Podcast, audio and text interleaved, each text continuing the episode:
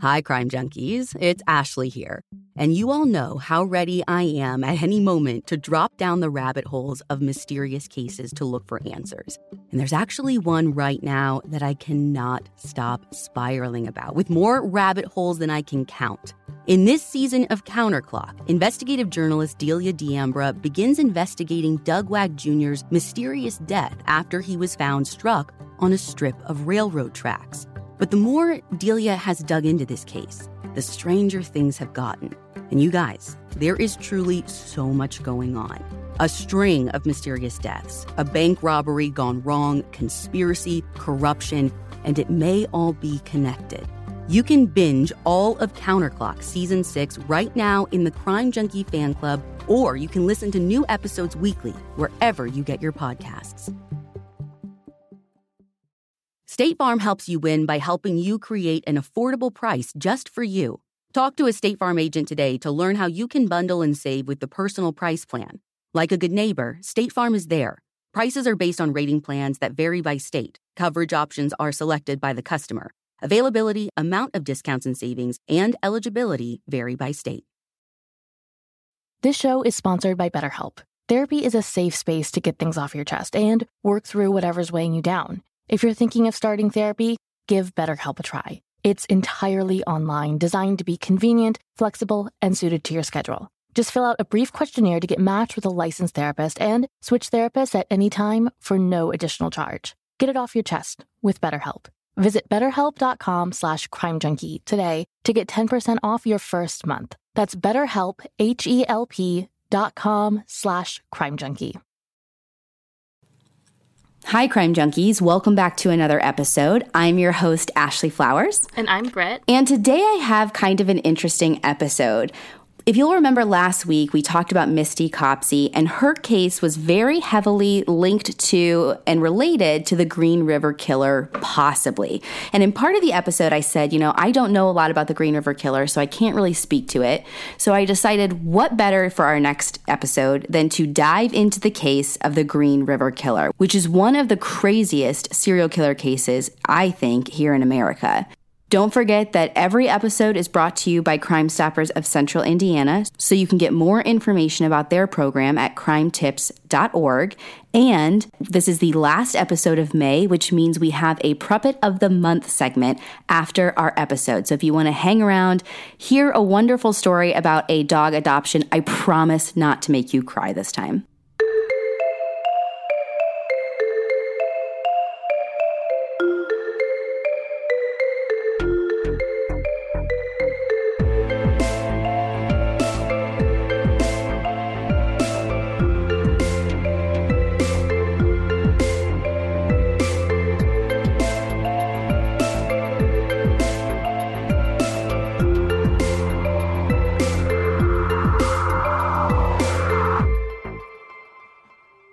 Last time we had a serial killer case, we talked about Lisk, the Long Island serial killer. We were still left with a lot of questions. The killer or killers have yet to be found, but this week I'm going to tell you about a serial killer who, after over two decades, was captured. And this is the Green River Killer, or who we now know as Gary Ridgway. Hearing that kind of gives me hope for cases like the Long Island serial killer. The Green River Killer was caught some 20 years later, and Golden State Killer was caught like 40 years later. We could be in the last days before they announce that they've identified and captured Lisk, right? Yes and no. I'd like to think that things will shake loose in the Lisk case the way they did for the Golden State Killer and the Green River Killer, but they were both caught because of DNA, and there's none of that in the Lisk case. And the reason the cops even had DNA back in the Green River case is because he committed his crimes so long ago. He actually started, as far as we know, in the early 1980s when DNA wasn't even a thing. So while he covered up his crimes in other ways, he didn't even know that this was something he was supposed to be doing. So our story starts in July of 1982 when a young girl named Wendy had gone missing she was actually in foster care at the age of 16 and she had left her home one day and she had been known to start selling herself on a well known street for sex workers. It's called the Pacific Highway South. One week after she went missing, a couple of boys were riding their bikes and they saw something floating in the Green River, and it looked kind of like a mannequin. Can I make a crime junkie life rule? Yeah. It's never a mannequin. no, never because of all of the true crime that I consume, I kind of have the opposite reaction. If I ever see like the slightest thing on the side of the road or a riverbank or in long grass, I immediately go to like, oh my God, I found a dead body. and it's barely a log sometimes. well, these boys found more than a log or a mannequin. When they got closer to it, it was the body of a naked girl with her clothes tied around her neck. At first, when police got to the scene, they assumed it was some kind of one off incident, possibly a crime of passion or a domestic dispute. This was Wendy, and she was a super young girl, so they had no idea what could have happened to her, but they had no way of knowing that this was just the beginning of a killer's reign of terror on the Seattle Tacoma area. Just four weeks after Wendy was found in the Green River, another woman was found face down floating in the river 23 year old Deborah. Just three days later, passerbys spot what looked like two more mannequins in the river. Again, it's never a mannequin. Ever, ever. When crime scene techs arrive, they find two women Cynthia, who was just 17, and Marcia, who was 31. This time, the women were submerged underwater and held down with very large rocks. And while they are processing this scene with these two women, they find another body and this is the body of a 16 year old girl named Opal. And from then on, bodies are consistently being found. Women and teenage girls are consistently going missing off the streets, and the police know there is a serious epidemic, but they have no idea who is behind it. They're trying to follow every single tip, but they feel like they're just running in circles. They do get one really good break in the case, though. An 18 year old girl named Marie goes missing in April of 1983. We know the timeline looking back on it now, and she is the 23rd girl to go missing in relation to the Green River killer. Well, as they investigate her disappearance, a witness says they saw her getting into a pickup truck the night that she was last seen. This piece of information wasn't new, though. Missing women had been linked to a pickup truck, and they'd heard this before. What was new, this time, shortly after the witness told police about this pickup she saw, she ended up seeing the very same pickup truck again in the driveway of someone's home. When police look into this tip, they find out that it is the home of Gary Ridgway. So, obviously, we're talking about a case that was solved over 15 years ago. We all know that Gary Ridgway is the Green River Killer, but I also know that he's responsible for a minimum of 49 deaths. But you're telling me the police were at his door after victim number 23? Yeah, spoiler alert, they don't arrest him. They go to his home, have a conversation with him, but he comes off as a very normal dude. And while he might be on police's radar now, there's nothing to make them think that he's the killer. Oh, nothing except a witness spotting his car picking up the victim. Yeah, just that. so I don't know how much police looked into Gary after this first encounter, but if they would have dug deep, this is what they would have found. I don't think Gary was ever a normal child. There wasn't one instance I can point to really that made him into the killer he became, but his childhood was troubled. He was the middle child of three boys. He was born in Salt Lake City, Utah, but at a young age, he and his family moved to Washington State. Specifically, they bought a home very close to the Pacific Highway South, which is a street where it was well known that you could go and meet a sex worker. And this is where Gary would later stalk and abduct his victims. His home life was rocky as a child. Although they looked like the all American family on the outside, they were not a happy family. Gary's mother was very domineering and could be both physically and verbally abusive to the family, especially to her husband. One time, she even smashed a plate over his head at dinner, and he didn't do anything. He just gets up, walks away from the table, and this is how he was in most of their confrontations. So she overpowered him, and he was too meek or didn't care enough to fight back. And some psychologists have attributed this interaction between Gary's parents as the building block for his hatred toward women. He hated the way his mother treated all of them, and he really hated the fact that his father was never strong enough to really stand up to her, and he didn't protect himself, he didn't protect Gary or his brothers from his mother. People say that when Gary grew up, he wanted to be the exact opposite, like basically an extreme to what his father was. His mother was also very mean to the boys. She would scream at them, she would ridicule and embarrass Gary as he grew up, sometimes in front of his friends or his brothers. He actually had a problem wetting the bed until he was 13 years old, and his mom would make fun of him in front of his brothers, and she would force him into a cold bath, where even at the ages of 11, 12, 13, she would hand wash him, and she would scrub his quote, dirtiest parts, which were his genitals.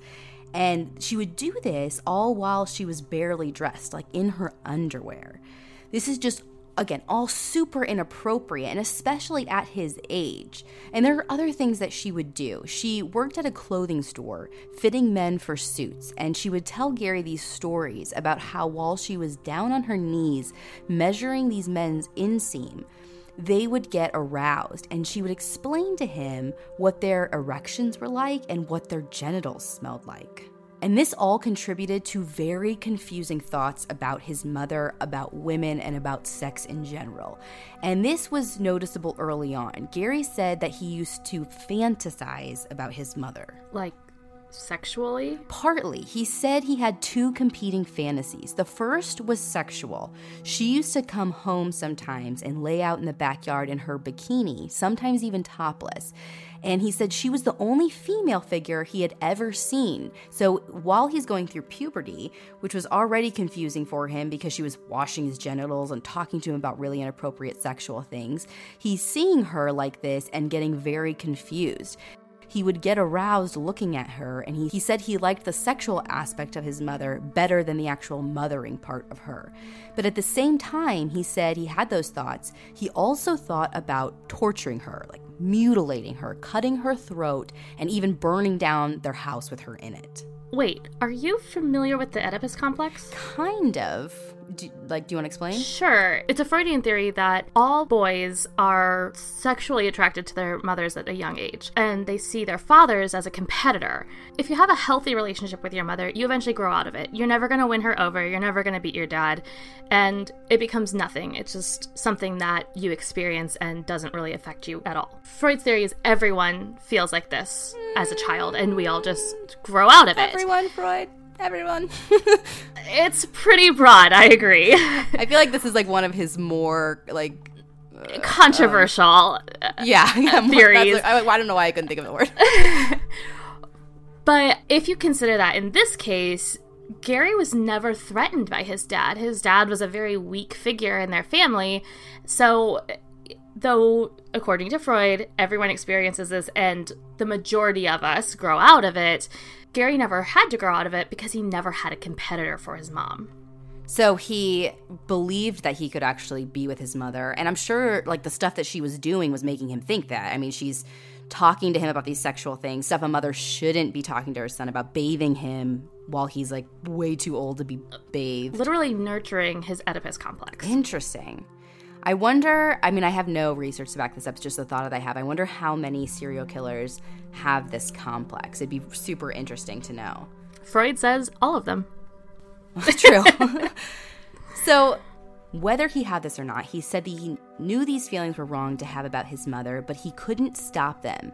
So he got these sexual feelings mixed together with all of these violent thoughts, all during some of his most formative years when really his sexual preferences are developing. So you can see how a violent man came from this childhood that was laid before him. But it wasn't just Gary's mother that we can see in his actions as an adult. Gary's father worked in a mortuary, and he used to come home and he would tell Gary stories about how his coworker would have sex with the dead bodies. Oh my god, why would you tell a kid that? Why would you tell anybody that? I know. These parents. I know. Um also note to self, getting cremated because seriously. What the hell? So, again, during his formative years, when he's learning about sex and going through puberty, he has someone talking to him about necrophilia, basically normalizing it. And this goes into the mix for Gary, and he would later be known to revisit the corpses of his victims, sometimes multiple times, and use their bodies until they were so decomposed that they became infested with maggots. Ugh so sorry to anyone who's listening to this pre breakfast or pre eating anything ever again. Ever. now, for all the dysfunction going on at home, you would think that Gary would be displaying some disturbing signs at school or with his friends. And this is the craziest part about his story to me. All of his classmates describe him as being well liked in school and a fun and outgoing kid. Really? I would have expected him to be very withdrawn and isolated. Me too. Now, this isn't to say that there weren't warning signs. I think it just shows why he was able to go so long without getting caught. He was able to be normal and likable and just like the average Joe when he needed to be, so he could get women to trust him and he could get police to believe him and he could get neighbors to like him, and then no one suspected him. The warning signs that people should have been looking for were glaring, though. He was abusing animals, setting fires. Oh, so he had all of the markers of the McDonald triad. Yeah, he very clearly displayed all three wetting the bed, abuse to animals, and setting fires. And he went even further. In elementary school, he would stalk some girls that he liked or girls that he was interested in. He would follow them home from school a lot. And he continued this through middle school. And in high school, he had even tried to force sex on a girl who he had given a ride home to. And finally, one of the last acts that we know for sure he did that should have been a warning sign to everyone, but most people didn't know about, is he actually stabbed a kid when he was 16 years old. What? Yeah, I know. He took a young boy into the woods and just kind of led him in there, looked him in the face, whipped out a knife, and stabbed him. And the boy was so confused and he asked him why he did it, and he just said he wanted to know what it felt like. And then he walked away. The boy must not have known him well because he did survive and he reported this incident, but they weren't able to track it back to Gary. So he's living this pretty outwardly normal life with these instances of violence just peppered through that really no one is picking up on. I will say the one thing that does stand out to everyone is that Gary had a very low IQ. 82 to be exact, which isn't low enough to constitute any kind of mental disability, but he did have to repeat a couple of grades and he didn't graduate until he was 20 years old. When he did graduate, he got his first girlfriend, Claudia. She was a local girl who was just a year younger than him, and after a year of dating, they both got married. And shortly after he graduated, Gary had actually enlisted in the Navy, and right after they got married, he got shipped off. And so while he's in the Navy, he frequents sex workers. And he said he did this because he was forced to because his wife was so far away. Like, you know, had to do it. Had to do it. Once in the Philippines, he actually ended up contracting gonorrhea from a sex worker and he was furious and blamed this woman for, you know, all of his problems. So this is where a lot of the experts think that his hatred for women really became focused as a hatred for sex workers. When he returns home, he found out that his wife had also been unfaithful to him. And instead of just being like, oh, weird, I cheated too, like let's just call it even, we're both really bad at being married, he is outraged and says that she turned into a quote, whore, so he divorces her. And by the way, again, like quotes there because I hate that word and I never, ever, ever want to use it if I don't have to. So, this brings us to 1972. He is back in Washington and gets a job painting designs onto trucks. His neighbors and coworkers all said that he seemed like the average Joe, super nice guy, a little bit odd, but they never suspected anything of him. And being the average Joe that he is, he even gets married again. Now, the second wife he spent more time with. He was gone for most of his first marriage, so she really didn't see the warning signs of what was to come like his second wife did. Gary used to take her out by the Green River to have sex with her. He had this fetish for having sex outdoors and especially in the areas which he would later use as a dumping ground for his victims. And that's where he would go and return to their corpses. The sex was getting more violent, more frequent. He needed it all of the time from her, and she eventually ended up getting pregnant and had their son. And Gary was pissed. This was not the reaction of a normal father. His anger started because there was a time right after she had the baby where she couldn't have sex with him.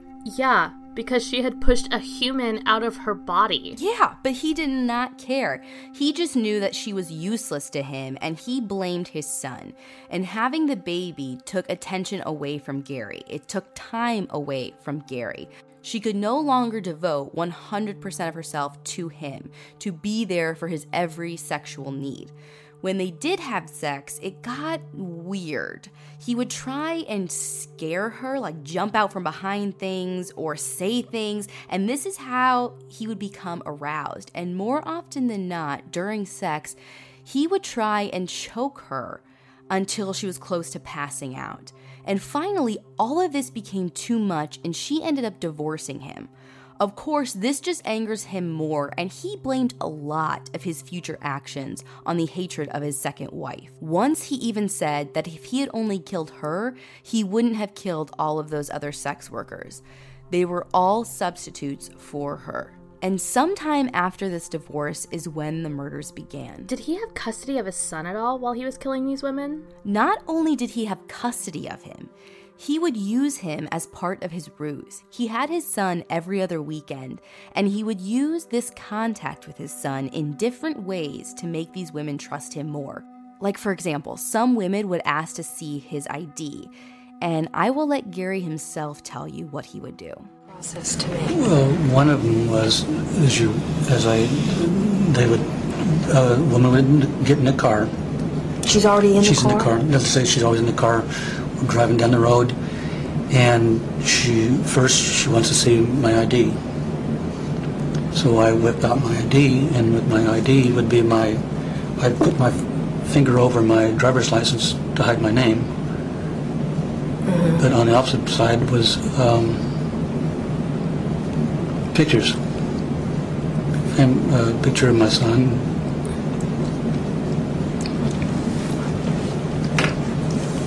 and they would see, to see my son, and they would know I was a probably normal person. He would also leave toys in the back of the car to put these women at ease as well. And uh, in the vehicle, I had some, uh, always had some, uh, not always, but had some of my son's stuff in there, you know, um, that he left in there, or some Star Wars or something like that. You know, so there was, it was uh, like a family setting. And he even showed off this family setting when he would bring these women home with him. He would show them his son's room, and these women would relax because surely a father, a man who's been married before, can't be the same guy who's killing all of these women. He said that he was actually asked over 50 times by these women if he was the Green River Killer. And one time, just to show you how he would use his son, he actually let his son meet one of his victims. It was uh, July 18th, I think it was my brother's birthday. That weekend I picked up uh, a woman on back, back highway and Matthew was next to me in the seat and she hopped in and and I took her over to uh, in the south south airport area and um, took her uh, into an area and uh, my son was there and I, I killed her. I'm real sure my son didn't see it. But that only happened one time. Gary said having his son there only ever happened one time, mostly because his son was a liability, not because he actually had any feelings about what this would be doing to his son later in life. The evidence keeps pouring in. At this point, the facts are undeniable. It's an open and shut case. Monopoly Go is the most fun you can have in a mobile game. Everyone is still talking about Monopoly Go for a good reason. It is an absolute hit. Millions of people pass go every day because this game is always bringing something new to the table, like countless crazy tournaments you can join with your friends as partners or teams, or timed events offering bonuses like massive multipliers or rent frenzies to help you get huge rewards. And there's so many rewards to discover. Rare stickers you can trade with friends to complete albums, delightful emojis to taunt people with when you raid their riches, unique playing pieces, and so much more. The verdict is in. With Monopoly Go, there's something new to discover every time you play. So don't miss out. Go download it now free on the App Store and Google Play.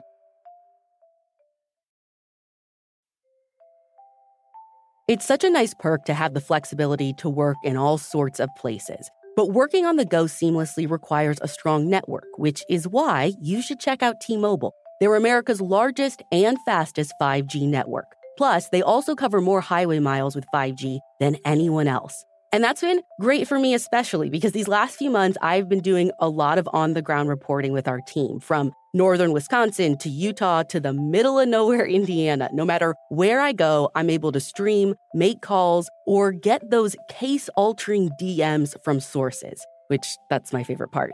With T Mobile, you'll be covered in more places with the 5G speed you need for your life on the go. Find out more at tmobile.com slash network today. Coverage not available in some areas. Fastest based on median overall combined 5G speeds, according to analysis by Ookla of Speedtest Intelligence Data Q3 2023. See 5G device coverage and access details at tmobile.com.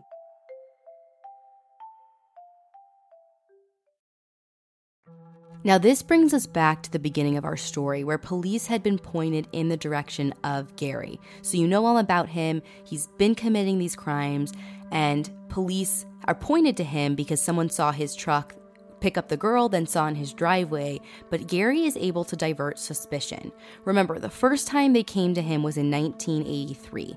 Women were going missing at an astonishing rate. By the end of 1983, there were 13 victims found.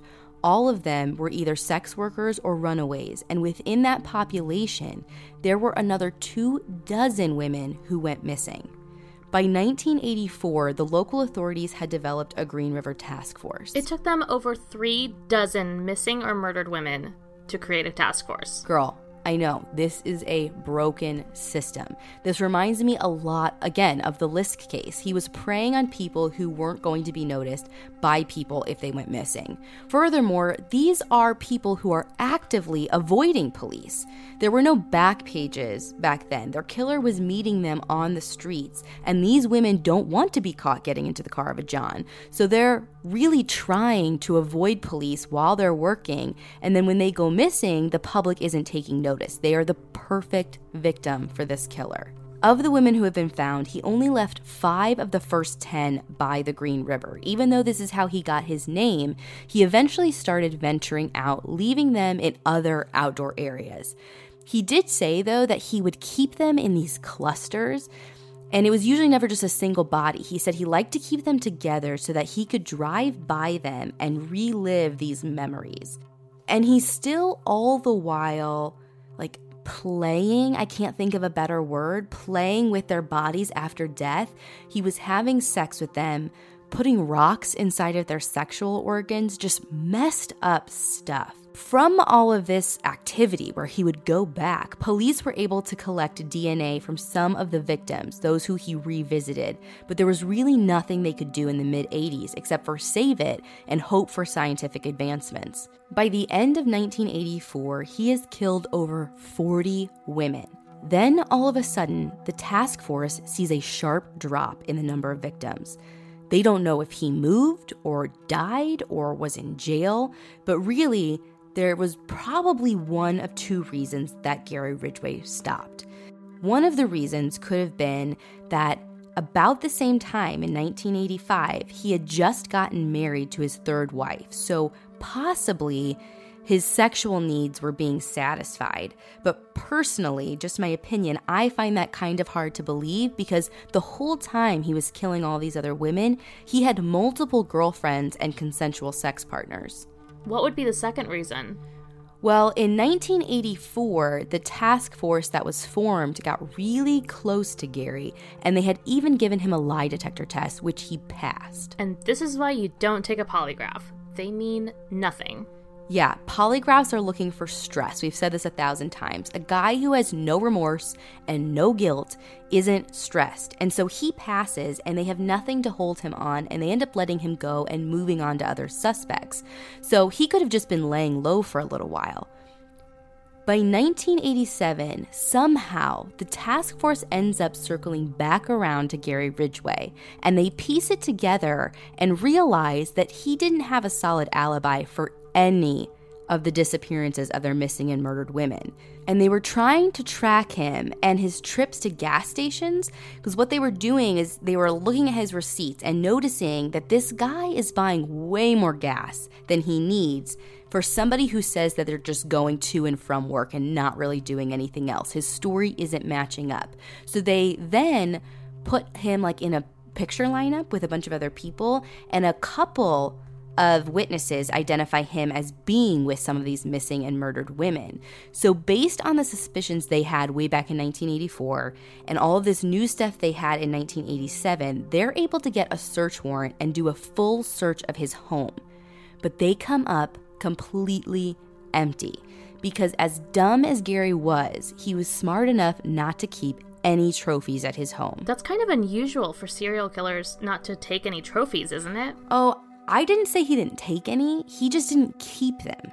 He used to do something kind of strange. He would take jewelry from the women that he killed, and then he would take it to his office and leave it in the women's bathroom, like on the sink or near the toilet, as if someone had left it there, hoping that someone would swipe it and he would watch and wait for his coworkers to be wearing the jewelry around work, and this is how he would totally get off during the day.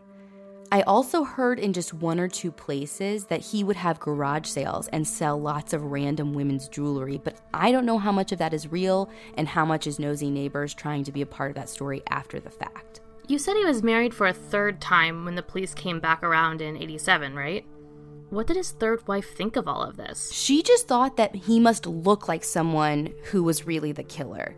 And that's the thing, he was super good at blending in. And again, for as dumb as his IQ says he was, he was smart in how he killed. He even kind of flaunted this later on after he was captured, saying that at least he was the best at one thing.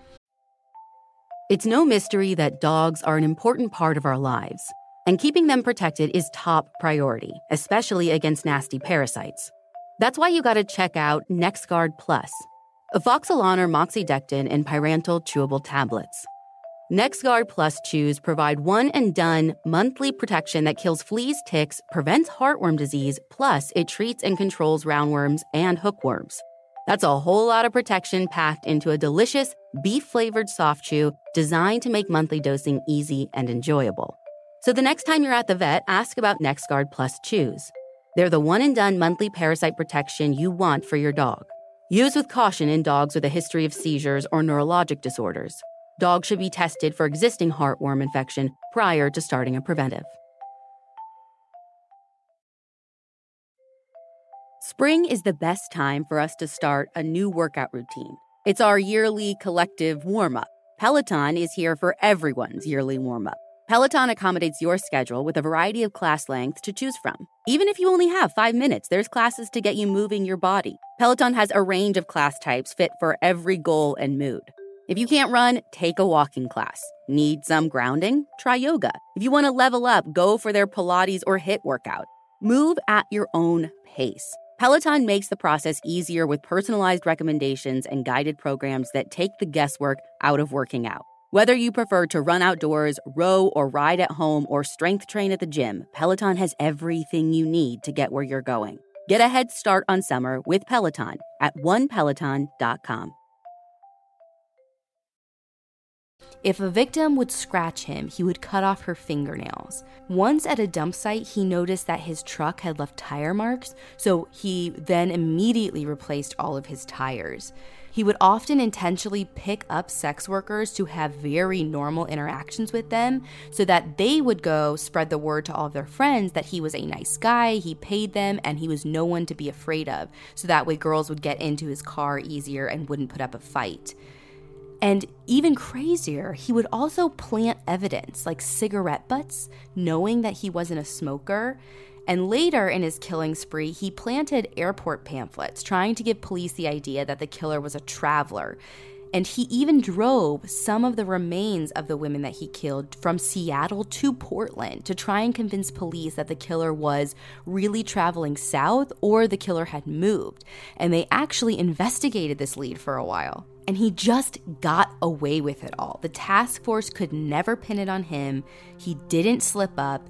His downfall was DNA. One of the times that he was interviewed by police, they collected his DNA and they had his semen from old crime scenes, and it wasn't until the summer of 2001 that they were able to match them together and pick him up outside of his work. His DNA was conclusively linked to only four of the victims, but he made a deal that in exchange for them taking the death penalty off the table, he would confess to everything. And everything he did. He even led them to the bodies of previously undiscovered women, and they were able to link him to the murders of 49 women. But they suspected him of up to 71, and he thinks he killed over 90. I have two questions. If police think he killed more, why wasn't he charged? And he thinks he killed 90? Well, in a lot of the other cases, they just couldn't get things to match up. Either Gary's story didn't match what they had on victims that they had found, or he says he killed someone that they never found a body, or some of these women were just missing and nothing really happened. So they have 71 people that they think that he's linked to. And for Gary, he said that he just can't remember who he killed. He was always pretty attached to the places and he would drive by them, and he could lead investigators to burial sites, but he didn't even have enough thought or respect for these women to even remember how many he killed, what their names were, what they even looked like. In fact, he says that he doesn't even remember his first kill. The first one that we know about was Wendy back in 1982, but Gary thinks that he started as early as the 70s. How can a serial killer like him not remember, at the very minimum, his first kill? I mean, he was the one who told police about his cruelty to animals and about stabbing that boy when he was a kid but he doesn't remember the first time he actually took a human life. Yeah, there's a couple of things that I think about this, and most likely, this just shows how little regard he has for these women that it just doesn't even register for him when he's murdering them. They mean nothing to him. The other thing that I can think is Gary says that actually, when he was really young, like when he was 16 and stabbed that kid, he said around the same time he actually drowned a boy in a lake. And police couldn't confirm this account because I don't know what they couldn't match to it. There were two boys that had drowned in the lake the same year, the same lake that Gary was talking about, but for whatever reason, they couldn't link it to him. So it's possible that he actually did remember his first. And which kind of open up opens up the question to me was he killing from that point on, which was way sooner? Was he killing when he was over in the Philippines and in the Navy? When did he really start? But it's not too surprising to me just knowing how little he thought of these women, how much he hated sex workers, that they were not human to him. So it was like killing a bug. It meant nothing and it, just didn't even register. He's now serving out his life in a prison in Walla Walla, Washington, where Britt, both you and I have family, right? Uh, I have a cousin and you have a cousin. I know. I okay, so did you know that they had this prison that is like housing some of America's worst serial killers? I had no idea and I've been to Walla Walla. I know, so have I. Like I've only know about they have like great wineries. I went for a wine weekend once and it's beautiful. And I had no idea that I was probably within like a 20 minute car drive from Gary, Gary Ridgway. Ridgway. I know. Isn't that insane? I don't mean to sound like I'm fangirling, but that's crazy. Yeah, I mean, like I, I am not doing anything with this information. I don't know what it means to me, but it's just, to me it's just super weird. We have another trip planned out there, and I will definitely be thinking of this almost the whole time.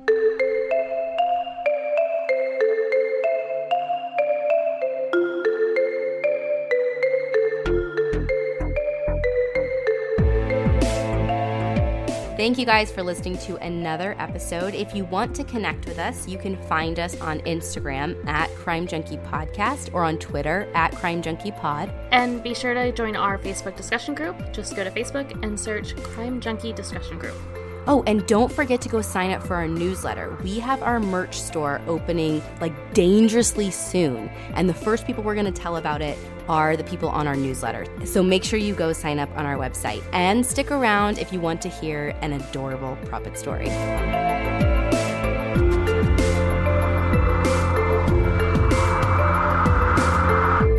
Crime Junkie is written and hosted by me. All of our sound production and editing comes from Britt Prawat, and all of our music, including our theme, comes from Justin Daniel. Crime Junkie is an Audio Chuck production. So, what do you think, Chuck? Do you approve?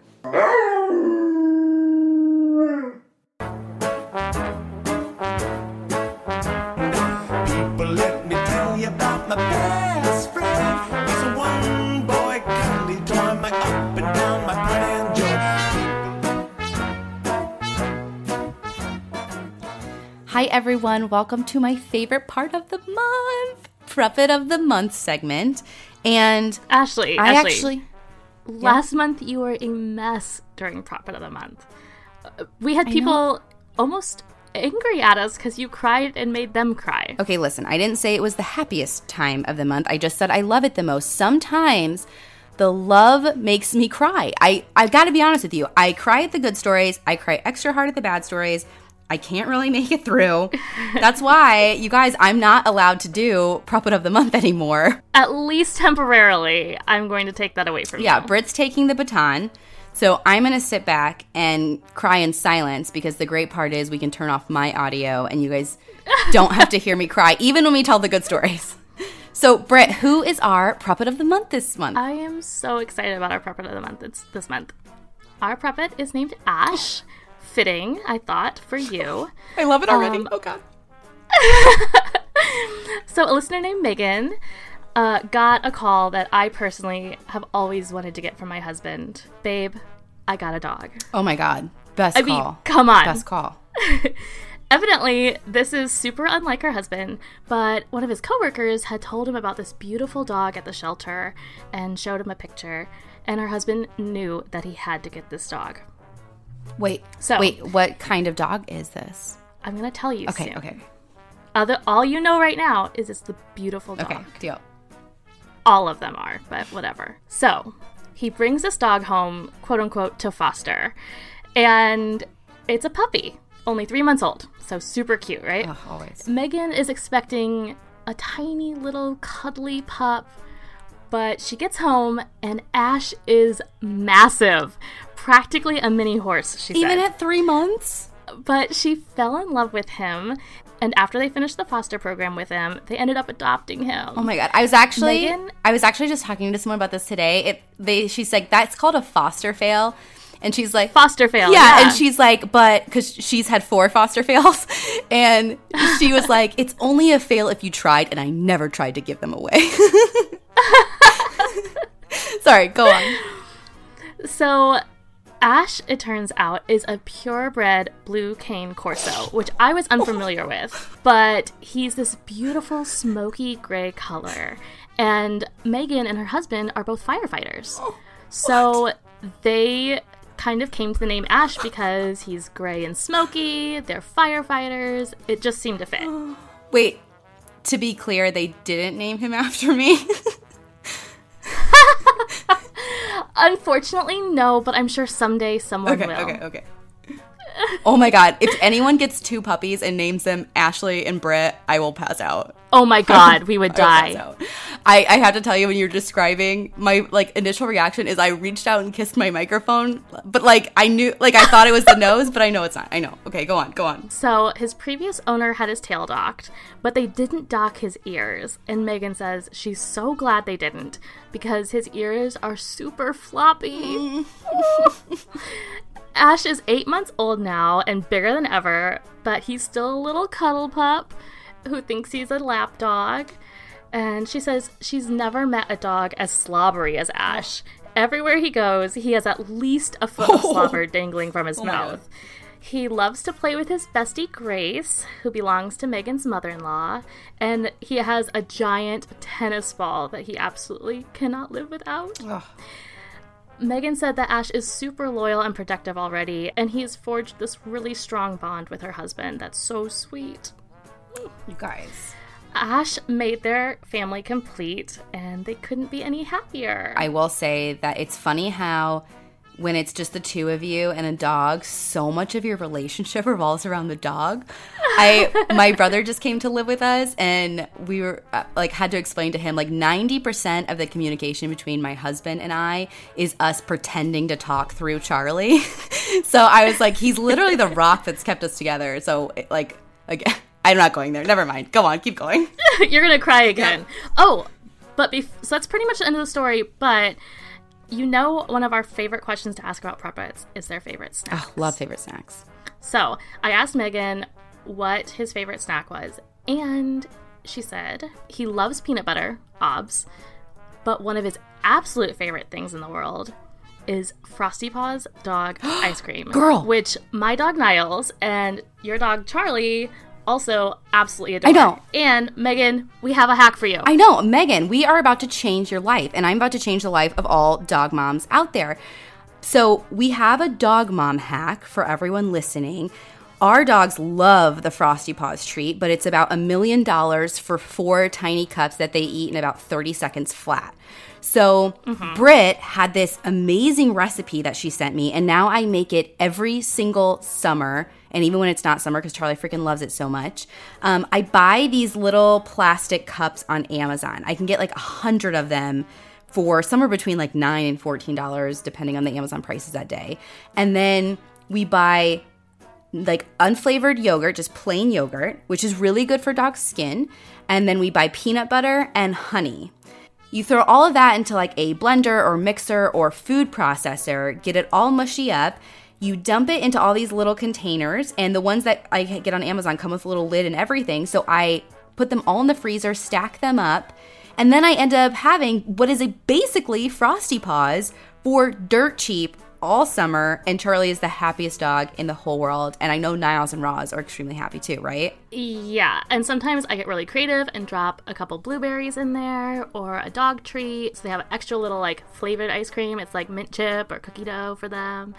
And they adore it. And it's super like like Ash said, it's super cheap, way cheaper than Frosty Paws, and our dogs cannot live without it in the summer. So I encourage you guys to make some for your pups, especially Ash, especially if he loves Frosty Paws. Yes, and we'll put the we'll put the recipe on our website. It's there's really no like one cup of this, two cups of that. Just like do whatever your dog likes, whatever feels good. Mush it all up. I'll send you the link to these little cups.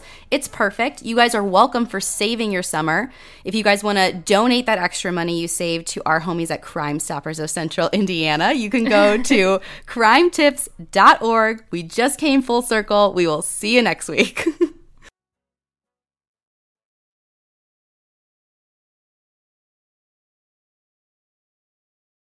The living room is where you make some of life's most beautiful memories, but your sofa shouldn't be the one remembering them. The new life resistant high performance furniture from Ashley Store is designed to withstand all the spills, slip ups, and muddy paws that come with the best parts of life. Ashley Store's high performance sofas and recliners are soft, comfortable, and easy to clean for more mess and less stress.